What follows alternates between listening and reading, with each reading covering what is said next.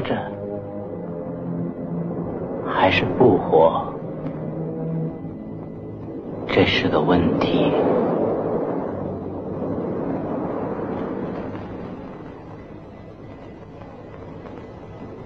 究竟哪样更高贵？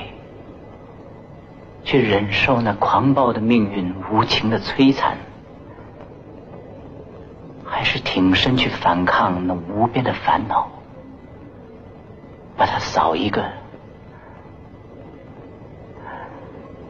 干净？去死，去睡，就结束了。如果睡眠。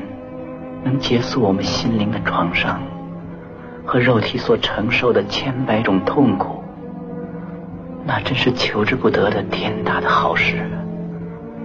去死，去睡，去睡，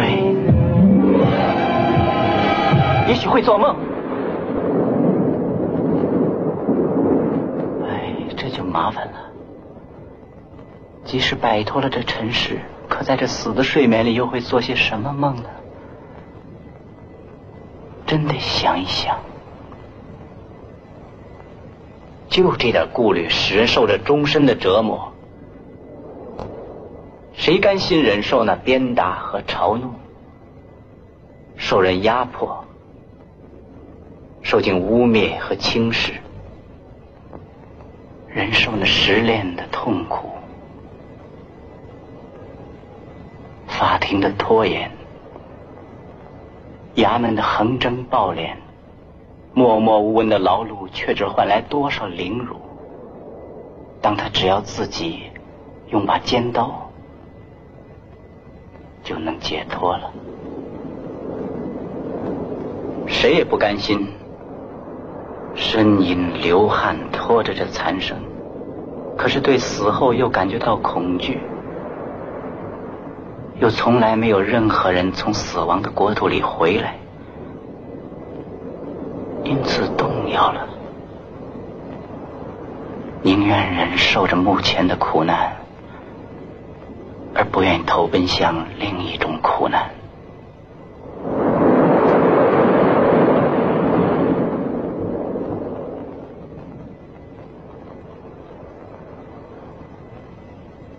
顾虑就使我们都变成了懦夫，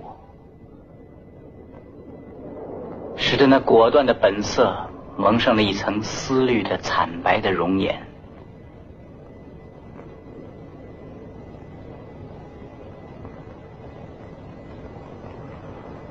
本来可以做出伟大的事业，由于思虑就化为乌有了。丧失了行动的能力。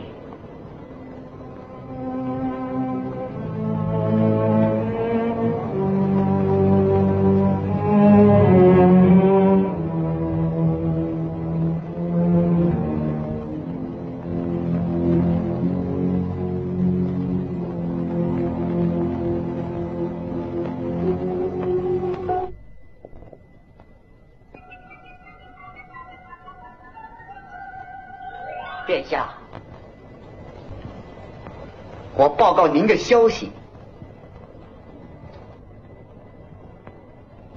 戏子们都来了，殿下。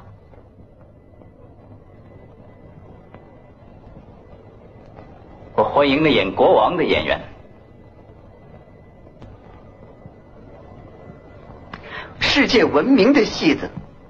无论是演悲剧、演喜剧、演历史剧、田园剧，演田园喜剧、演历史田园剧，或是历史悲剧，又悲又喜的历史田园剧，悲剧不嫌过分沉重，喜剧不轻浮，因为他们是行家。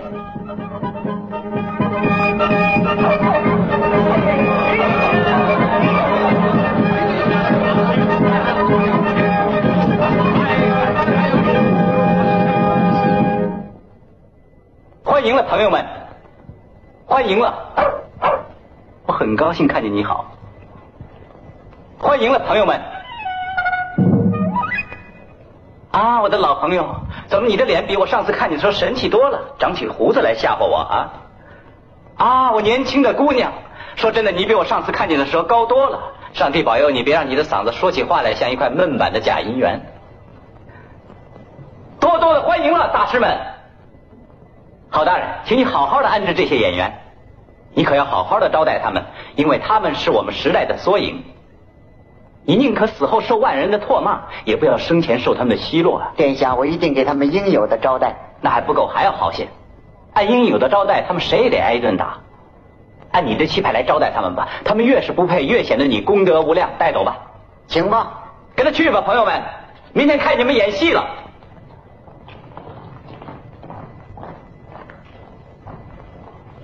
听我说，老朋友，你们会演龚扎狗的谋杀案吗？会，殿下。明天晚上演这个戏，有个小要求，我想临时插进去十五六行的对话，到时候你们能不能背出来呀？行，殿下。好极了，跟他去吧，可不要跟他开玩笑。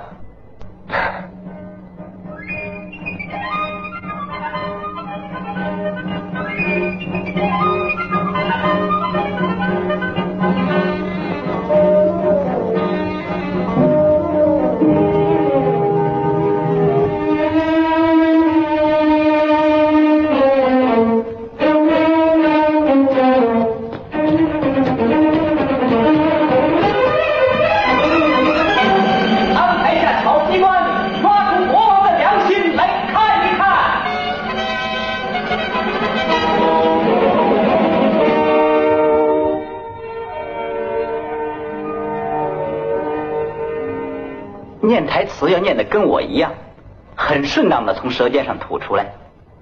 有许多演员，他们爱直着嗓子喊，那我宁可找个叫街的来。哦不，千万不要这样的用手在空中乱劈一气，要做的自然些。即使感情激动、爆发，甚至于在狂风般的冲动里，你们都一定要懂得有节制，做到雍容大方。哦，我最讨厌有些个人戴着假头发在台上乱叫乱嚷，龇牙咧嘴的做戏，把观众的耳朵都震聋了。而这些观众大多数什么也不懂，就喜欢看个热闹劲儿。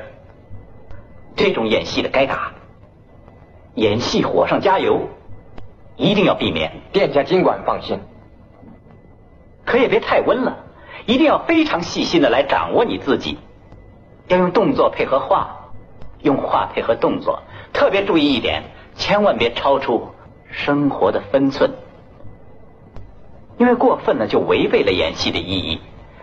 演戏不论过去或是现在，都像是一面镜子，用它来反映人生，显示出什么是善的，什么是恶的，显示出时代和社会的形象和印记。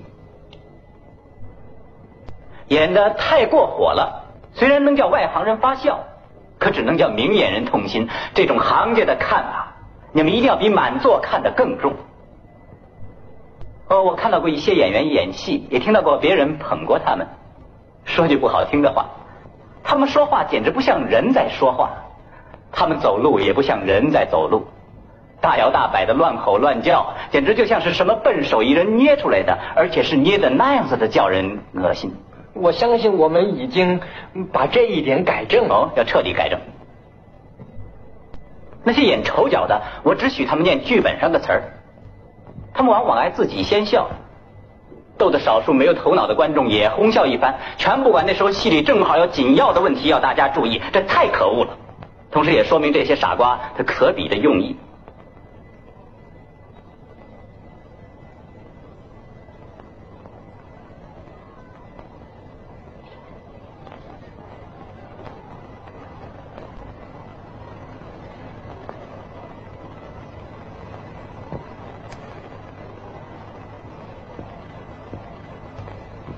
去准备吧。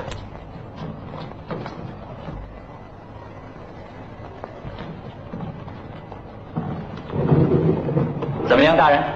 皇上愿意来看戏吗？娘娘也来，马上就来了。吩咐演员快一点。是殿下。